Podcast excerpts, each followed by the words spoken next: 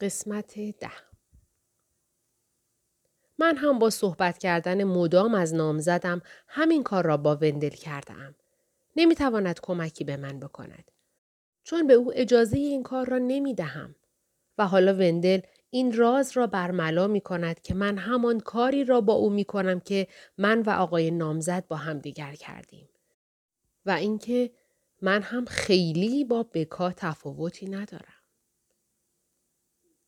وندل می‌گوید من این رو بهت میگم تا در تو ایجاد انگیزه کنم.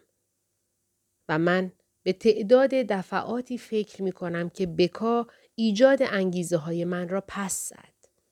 من نمی‌خواهم همان کار را با وندل بکنم. اگر من نتوانستم به بکا کمک کنم، شاید او بتواند به من کمک کند. 19. خوابهایی که می‌بینیم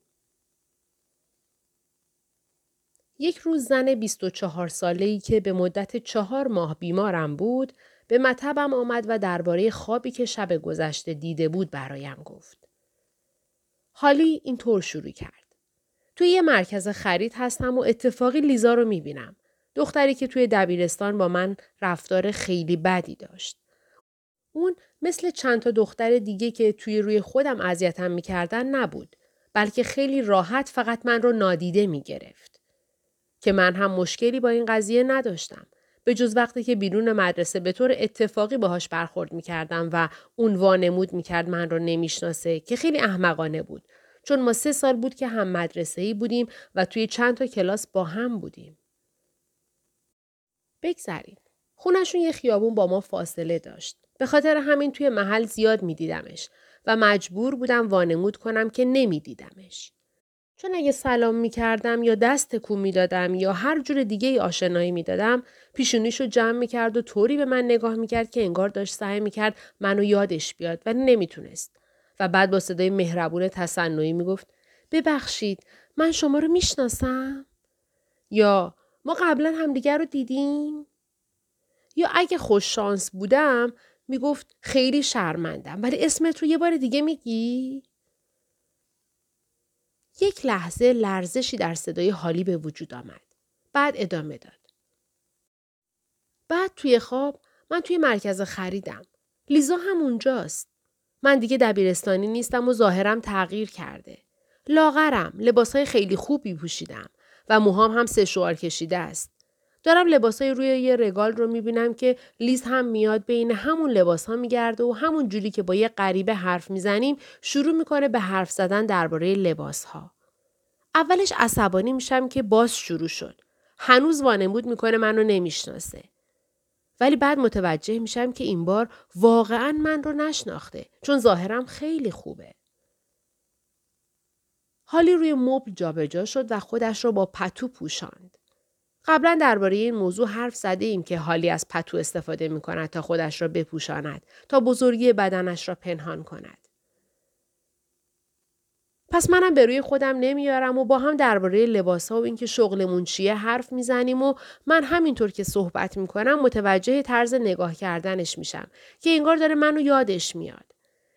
انگار داره تصویر من رو که از کلاس دوازدهم توی ذهنش هست تصویر فردی چاق با صورت پر از جوش و موهای وز رو با الان من تطبیق میده.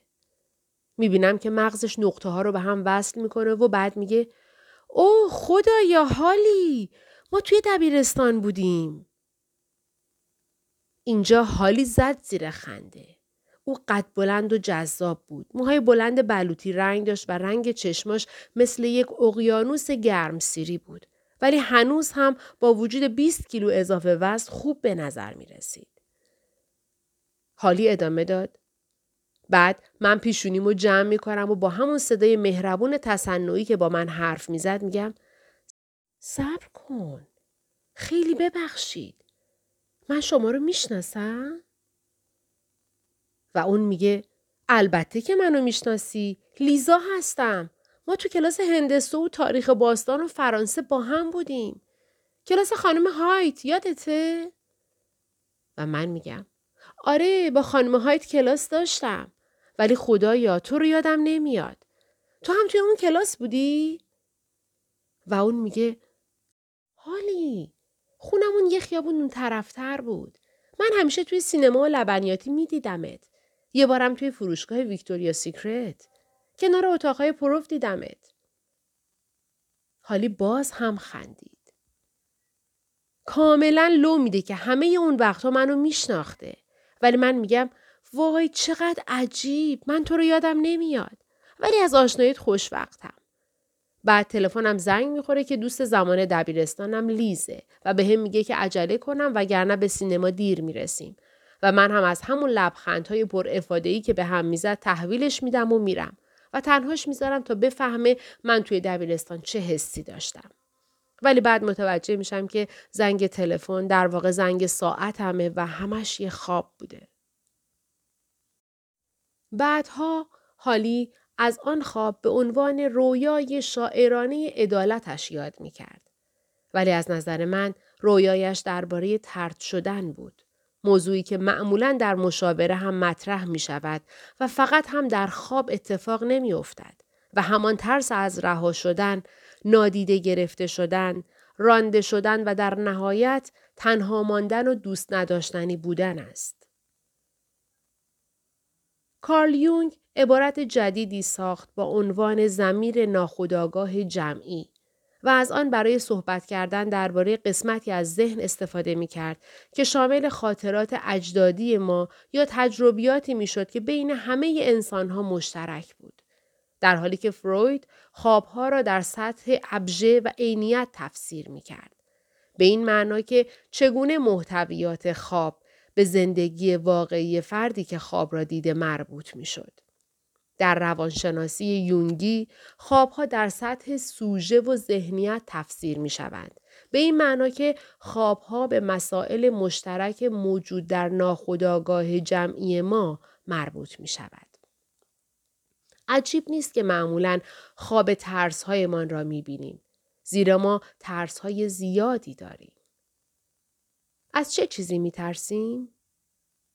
می ترسیم ناراحت بشویم. می ترسیم تحقیر بشویم.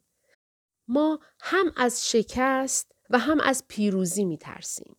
هم از تنها ماندن و هم از وابستگی می ترسیم. می ترسیم به ندای قلبمان گوش کنیم. ما هم می ترسیم خوشحال نباشیم و هم می ترسیم که بیش از حد خوشحال باشیم. ما در این خوابها به طرز اجتناب ناپذیری به خاطر خوشحالی تنبیه می شویم. می ترسیم مورد تایید والدینمان نباشیم و از پذیرفتن خود واقعیمان هم می ترسیم.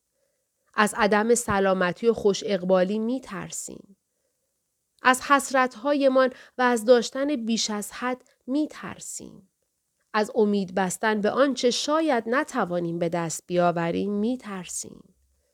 از تغییر و عدم تغییر می ترسیم. از این می ترسیم که اتفاقی برای کودکانمان و شغلهایمان بیفتد. از عدم کنترل و از قدرت خودمان می ترسیم. از این می ترسیم که چه زندگی کوتاه و چه مرگ طولانی خواهیم داشت. می ترسیم بعد از مرگمان کسی به نبودن ما اهمیت ندهد. از اینکه مسئول زندگی خودمان باشیم می ترسیم. گاهی زمان زیادی لازم است تا به ترسهایمان اعتراف کنیم. مخصوصا پیش خودمان. متوجه شدم که خوابها می تواند نوعی پیش درآمد اعتراف به خود یا نوعی پیش اعتراف باشند.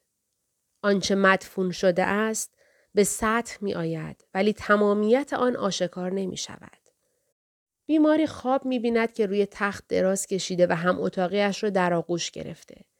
در ابتدا فکر می کند که دلیل این خواب صمیمیت بین آنهاست. ولی بعدا متوجه می شود که به زنها گرایش دارد. مردی مرتبا خواب می بیند که به دلیل رانندگی با سرعت بالا پلیس او را در بزرگراه دستگیر کرده. یک سال که به طور مرتب این خواب را می بیند به این فکر می افتد که شاید علت این خواب این است که چند دهه مالیات پرداخت نمی کرده و خود را بالاتر از قانون قرار می داده است. بعد از چند ماه که برای مشاوره به مطب وندل می روم، خوابی که بیمارم درباره همکلاسی دبیرستانیش دیده بود به خواب من نفوذ می کند. من در یک مرکز خرید هستم و لباس های یک رگال را می بینم که نامزدم هم کنار همان رگال ظاهر می شود. ظاهرا آمده تا برای تولد نامزد جدیدش هدیه‌ای بخرد.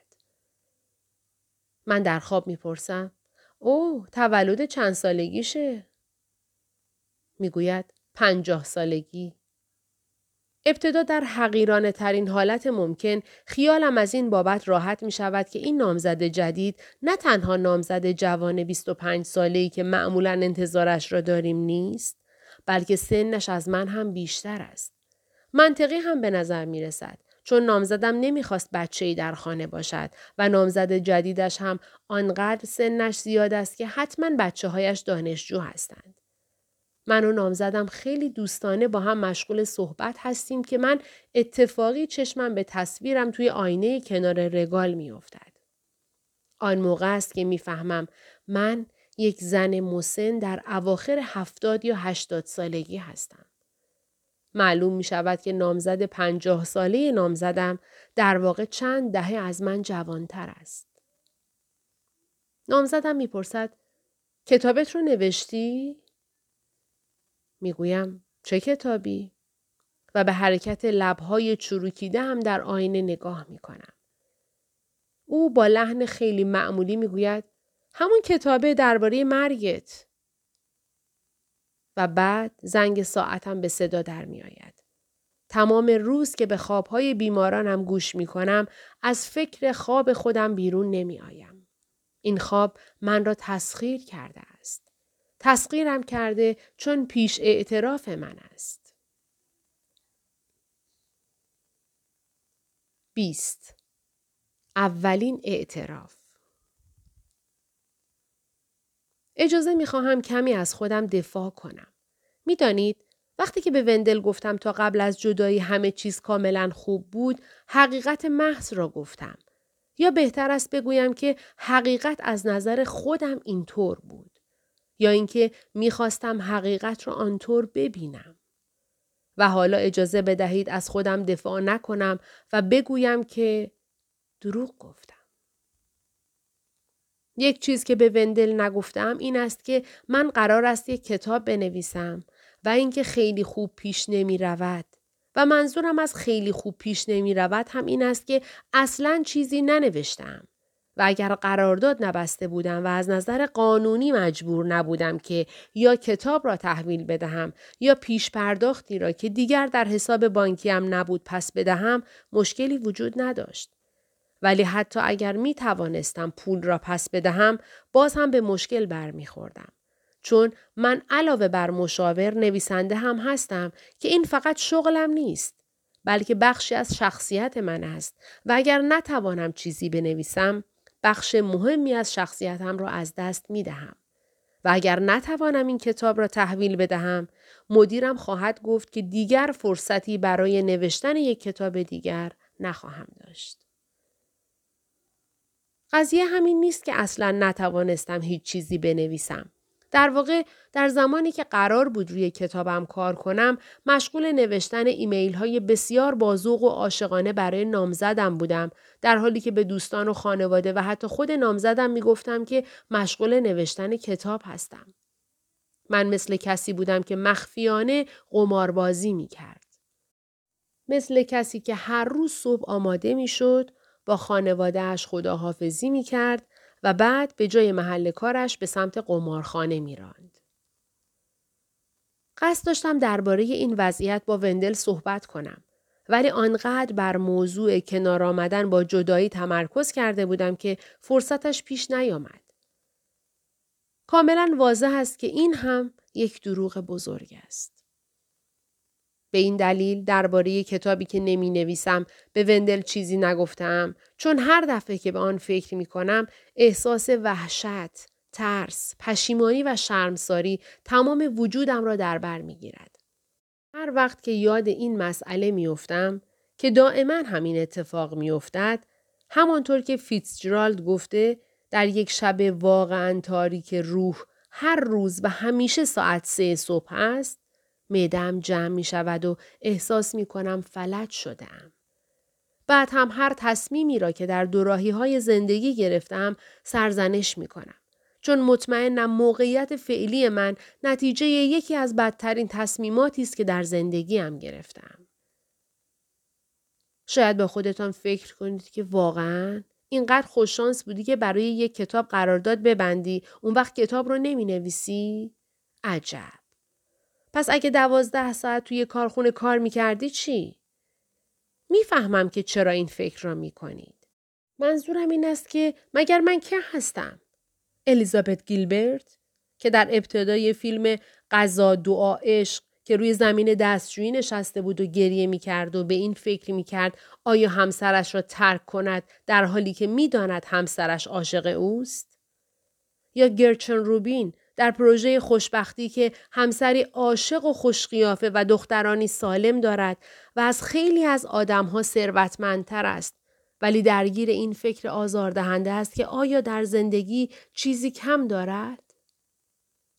این موضوع به من یادآوری می کند که مسئله مهمی را درباره کتابی که نمی نویسم فراموش کردم. موضوع کتاب چیست؟ خوشبختی. و البته که متوجه تناقض آن در رابطه با خودم هستم. کتاب خوشبختی من را بدبخت کرده است. من از اول هم نباید کتابی درباره خوشبختی می نوشتم. علتش هم فقط این نیست که با در نظر گرفتن نظریه وندل که من قصه دار مسئله بزرگتری هستم یک آدم افسردم. وقتی که تصمیم گرفتم این کتاب را بنویسم، کار مشاوره را تازه شروع کرده بودم و در مجله آتلانتیک مقاله نوشته بودم به نام چگونه با مشاوره آینده فرزندانتان را تضمین کنید. چطور ممکن است نگرانی ما درباره خوشبختی فرزندانمان آنها را به بزرگسالانی ناراحت تبدیل کند؟ که در آن زمان در بین تمام نسخه های مجله که بیشتر از 100 نسخه بود بیشترین ایمیل ها را دریافت می کرد. من در تلویزیون و رادیوی سراسری درباره آن مقاله صحبت می کردم و رسانه های سراسر دنیا برای مصاحبه با من تماس می گرفتند و یک شبه به متخصص تربیت کودک تبدیل شده بودم. بلافاصله بعد از آن ناشران از من می‌خواستند که مقاله چگونه با مشاوره آینده فرزندتان را تضمین کنید را به کتاب تبدیل کنم. و منظورم از اینکه می‌خواستند این است که حاضر بودند برای این کتاب مبلغ هنگفتی به من بدهند. مادر مجردی مثل من آنقدر پول را فقط در خواب می توانست ببیند. مبلغی که برای خانواده تک درآمدی ما شرایط مالی را به وجود می آورد که می توانستیم تا مدتها راحت زندگی کنیم. چنین کتابی باعث می شد در مدارس سراسر کشور سخنرانی کنم. کاری که از آن لذت می بردم. و تعداد زیادی بیمار ثابت داشته باشم که کمک بزرگی برای من بود زیرا کارم را تازه شروع کرده بودم. حتی این احتمال هم وجود داشت که سریالی بر اساس آن مقاله ساخته شود. در کنار کتابی پرفروش احتمال ساخته شدن سریال بیشتر می شد. اما وقتی که این فرصت را داشتم که کتاب چگونه با مشاوره آینده فرزندتان را تضمین کنید را بنویسم، کتابی که می توانست چشمانداز حرفه‌ای و مالی من را در آینده تغییر بدهد، من بدون آینده نگری گفتم خیلی ممنون. خیلی لطف دارین. ولی ترجیح میدم این کار رو انجام ندم. سکته مغزی نکرده بودم. خیلی راحت گفتم نه. گفتم نه چون احساس می کردم کار اشتباهی است. عمدتا به این دلیل که فکر نمی کردم دنیا به یک کتاب دیگر درباره والدین هلیکوپتری نیاز داشته باشد. کتاب های فراوانی از هر زاویه ممکن زیرکانه و متفکرانه به موضوع فرزندپروری وسواسی پرداختند. به هر حال دویست سال قبل فیلسوف معروف یوهان ولفگانگ فونگوته به شیوایی این اعتقاد را مختصرا اینطور توصیف کرده است. بسیاری از والدین با تلاشی قیورانه برای آسان کردن زندگی فرزندانشان زندگی را برای آنها سخت می کنند. حتی در سالهای اخیر دقیقا سال 2003 در یکی از اولین کتابهای معاصر در زمینه فرزندپروری وسواسی با اسم بسیار مناسب همیشه نگران اینطور نوشته شده است که اصلی ترین قوانین برای فرزندپروری موفق که عبارتند از اعتدال، همدلی و تطابق خلق و خو با فرزند خود قوانین ساده هستند که نیازی نیست همراه با یافته های جدید علمی ارتقا پیدا کنند. خود من هم به عنوان یک مادر از استراب والدین در امان نیستم. اولین مقاله ام را در اصل با این امید نوشتم که شاید بتواند مانند یک جلسه مشاوره به والدین کمکی کند. ولی فکر می کردم اگر از آن مقاله کتابی در بیاورم و روی عرابه تجارت بپرم و به جرگه متخصصین اینستاگرامی ملحق شوم پس خود من هم مشکل دارم. من اعتقاد داشتم که در واقع والدین به جای یک کتاب جدید درباره اینکه باید آرام باشند و به خودشان کمی استراحت بدهند به این نیاز داشتند تا از رگبار کتابهای فرزند پروری فاصله بگیرند. بعدها مجله نیویورکر مطلب تنزی منتشر کرد مربوط به تولید بیش از حد بیانیه های فرزند پروری و در آن نوشته بود در این مقطع زمانی انتشار یک کتاب جدید ظالمانه است. پس من هم مثل بارتلبی محرر و با همان نتایج اسفناک گفتم ترجیح می دهم این کار را انجام ندهم. بعد طی چند سال آینده می دیدم که کتاب های بیشتر و بیشتری در زمینه فرزند پروری وسواسی در بازار چاپ می شوند و فروش خوبی دارند. و من با لیست تمام نشدنی از های سرزنش کننده که از خودم میپرسیدم خودم را لط و می کردم. آیا با قبول نکردن چنین پولی بزرگسال مسئولی به حساب می آمدم؟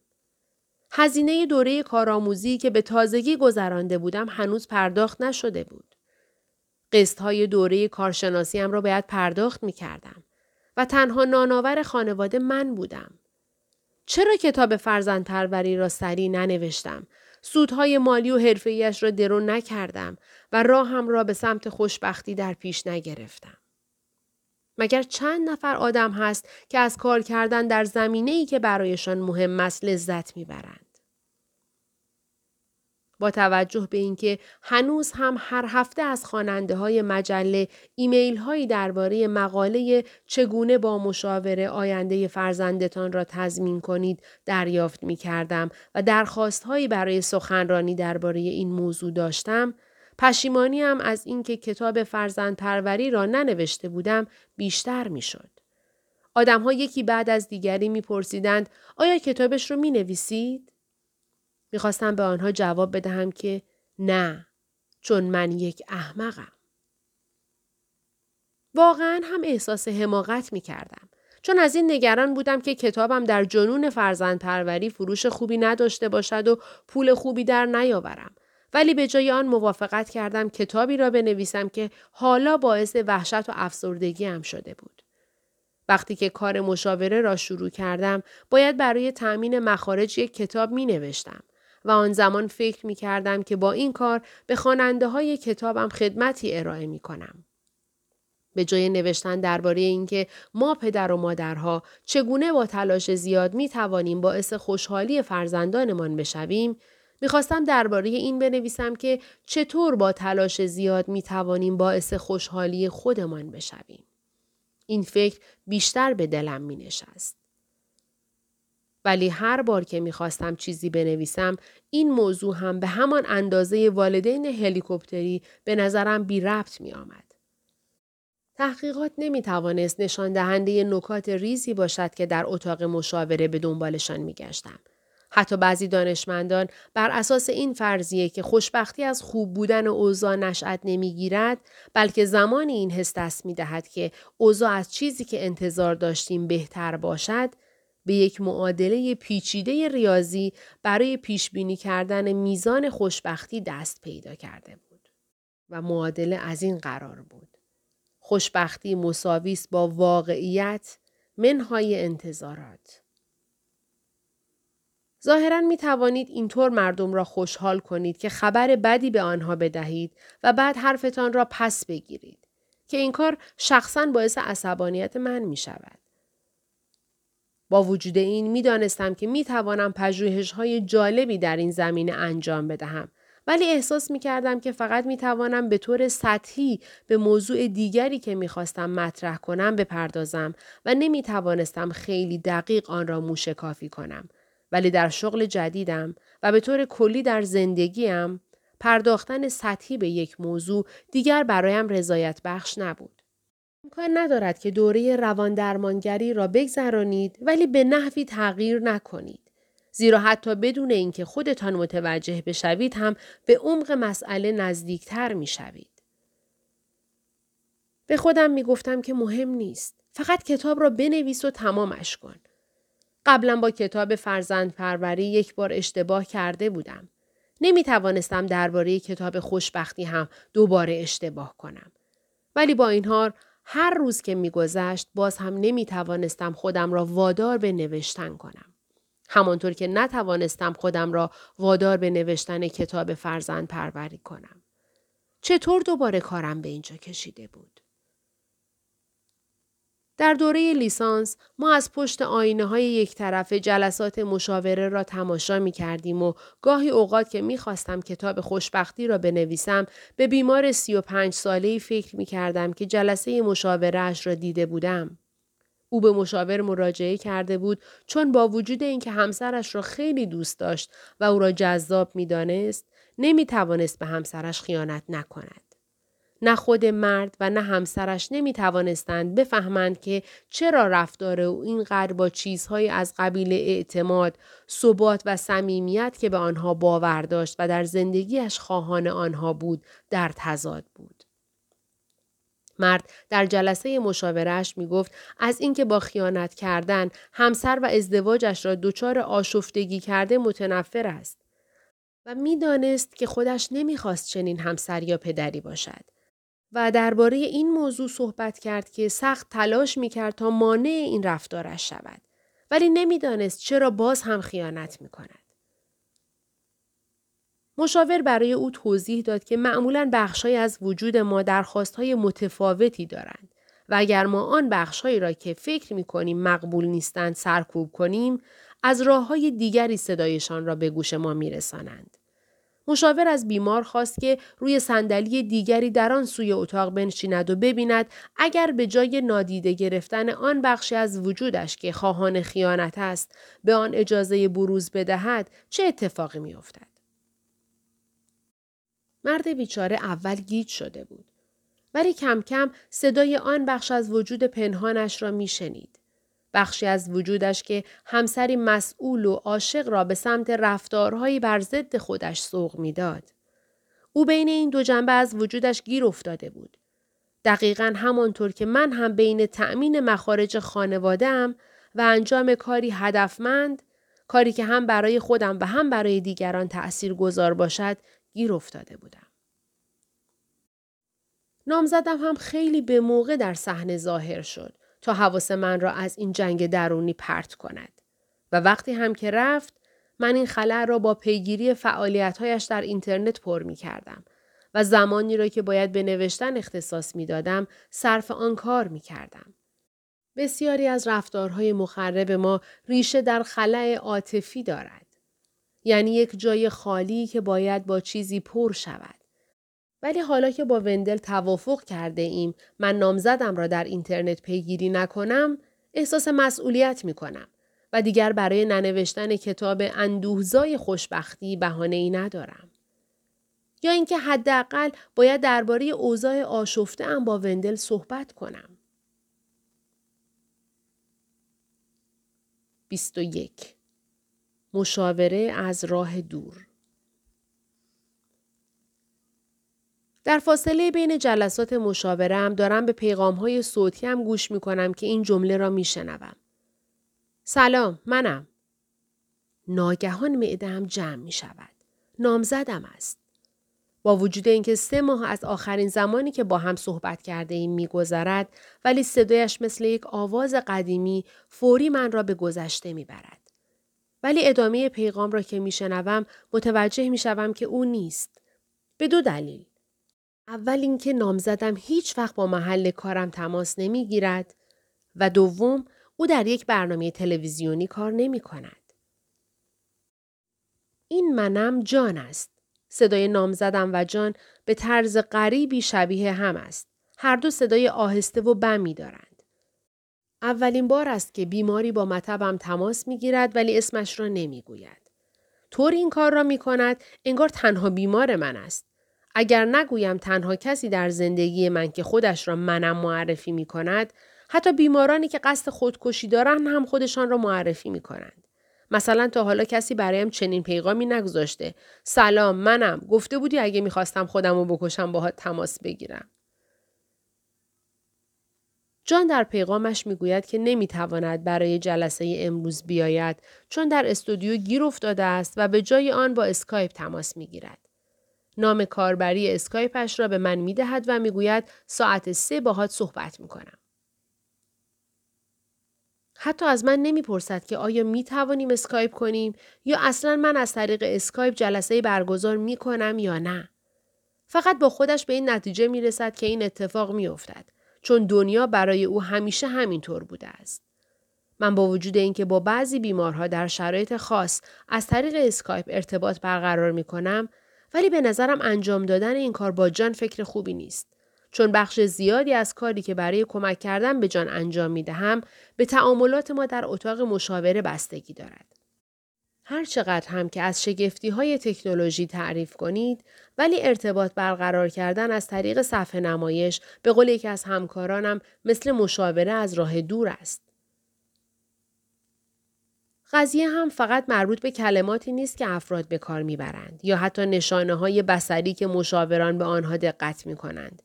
نشانه هایی مثل تکان خوردن پا، انقباز نامحسوس صورت، لرزش لب پایین یا تنگ شدن چشم ها از عصبانیت. زیرا علاوه بر شنیدن و دیدن چیز دیگری وجود دارد که خیلی قابل لمس نیست ولی به همان اندازه مهم است و آن انرژی اتاق و بودن در کنار یکدیگر است که اگر با هم در یک فضای فیزیکی مشترک قرار نگیرند این بعد غیرقابل توصیف را از دست می دهند. البته مشکل نقص فنی هم وجود دارد. یک بار که از طریق اسکای با یکی از بیمارانم که موقتا در آسیا بود جلسه داشتم دقیقا وقتی که بیمارم شروع کرد به گریه های عصبی صدا قطع شد. فقط می دیدم که دهانش تکان می خورد ولی او نمی‌دانست که من صدایش را نمی شنوم. و قبل از اینکه او را متوجه قضیه بکنم ارتباط کاملا قطع شد. ده دقیقه طول کشید تا مجددا بتوانیم ارتباط برقرار کنیم. ولی آن لحظه را از دست داده بودیم و وقت جلسه هم تمام شده بود. سریع یک ایمیل برای جان میفرستم و پیشنهاد می کنم که وقت جلسه را تغییر بدهیم ولی در جواب پیغامی تایپ می کند که شبیه یک تلگرام امروزی است و می‌گوید نمی‌تونم صبر کنم ضروریه لطفاً از اینکه کلمه لطفاً را به کار برده تعجب می کنم. و از اینکه اقرار می کند به کمک فوری احتیاج دارد و به من احتیاج دارد و با من مثل یک شیء بی ارزش رفتار نمی کند بیشتر تعجب می کنم. پس می گویم بسیار خوب ساعت سه اسکایپ می کنیم. به این نتیجه می رسم که لابد اتفاقی افتاده است. ساعت سه برنامه اسکایپ را باز می کنم و روی گزینه تماس کلیک می کنم. انتظار دارم جان را ببینم که در دفتری پشت یک میز نشسته است ولی در عوض تماس که برقرار می شود من منظره آشنای داخل یک خانه را می بینم. به این خاطر برایم آشناست چون صحنه اصلی یکی از سریال هایی است که منو نام زدم روی مبل خانه من پشت سر هم می دیدیم. اینجا فیلم بردارها و نورپردازها به این طرف و آن طرف می روند و من به اتاق خوابی زل زدم که قبلا آن را هزار بار دیدم. صورت جان در تصویر ظاهر می شود.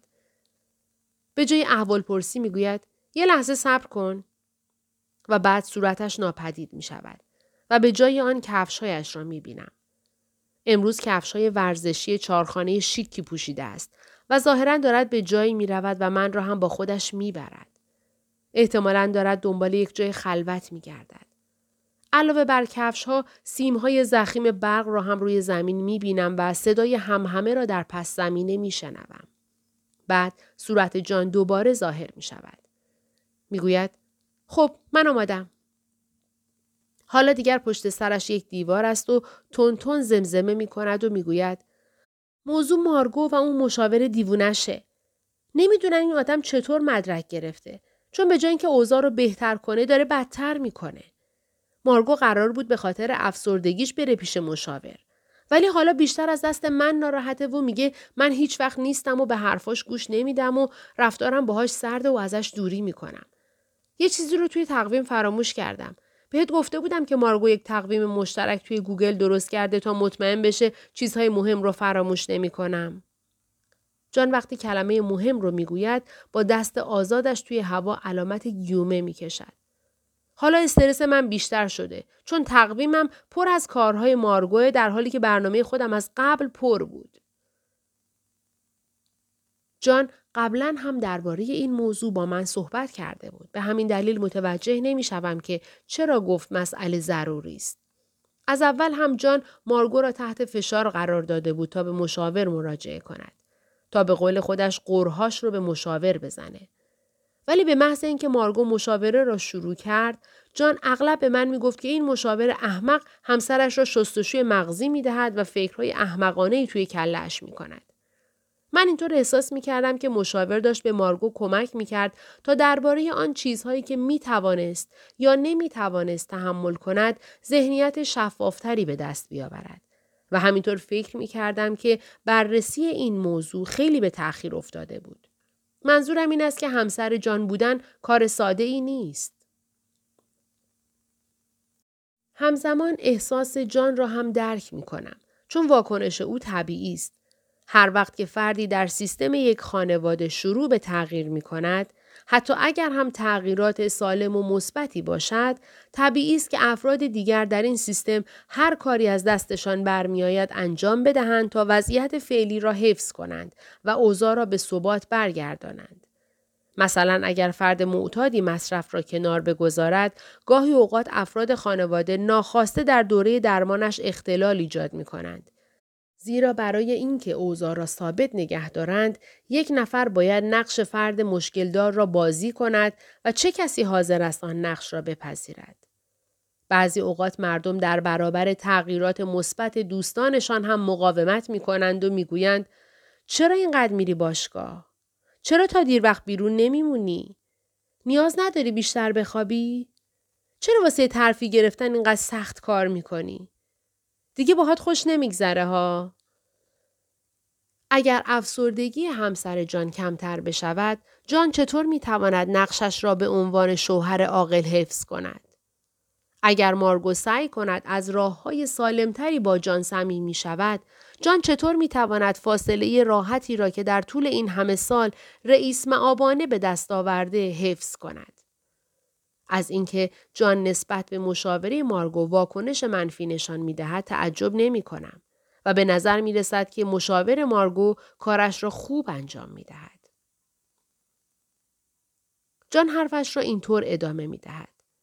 بعد دیشب مارگو ازم می‌خواد برم بخوابم و من بهش میگم که یه دقیقه دیگه میام. باید به چند تا ایمیل جواب بدم. معمولا بعد از حدود دو دقیقه میره رو اعصابم که چرا نمیای بخوابی؟ چرا همش داری کار می‌کنی؟ ولی دیشب هیچ کدوم از این کارها رو نمی‌کنه و من تعجب می‌کنم. با خودم فکر می‌کنم که خدا رو شکر بالاخره مشاورش داره جواب میده چون فهمیده که نق زدنش باعث نمیشه زودتر برم بخوابم. پس ایمیل هامو تموم می‌کنم ولی وقتی میرم توی تخت مارگو خوابش برده. بگذریم. امروز صبح که بیدار شدی مارگو میگه خوشحالم که کارتو انجام دادی ولی دلم واسط تنگ شده. دلم خیلی واسط تنگ شده و فقط می‌خوام اینو بدونی که دلم واسط تنگ شده. جان به سمت چپ خودش میچرخد و حالا من هم چیزی را میشنوم که او میشنود. مکالمه در نزدیکی جان درباره نورپردازی است و بدون اینکه جان یک کلمه هم بگوید باز هم کفشایش را می‌بینم که دوباره به سمت دیگر اتاق حرکت می کند. این دفعه وقتی که دوباره صورتش ظاهر می شود از دیوار پشت سرش خبری نیست. ولی ستاره این سریال تلویزیونی با فاصله زیادی در پس زمینه بالا در گوشه سمت راست صفحه نمایش من دیده می شود. که با کسی که در سریال نقش رقیب او را بازی می کند و همینطور بازیگر نقش معشوقش که در سریال مورد آزار کلامی او قرار می گیرد در حال خندیدن هستند. مطمئنم که جان نویسنده این شخصیت است.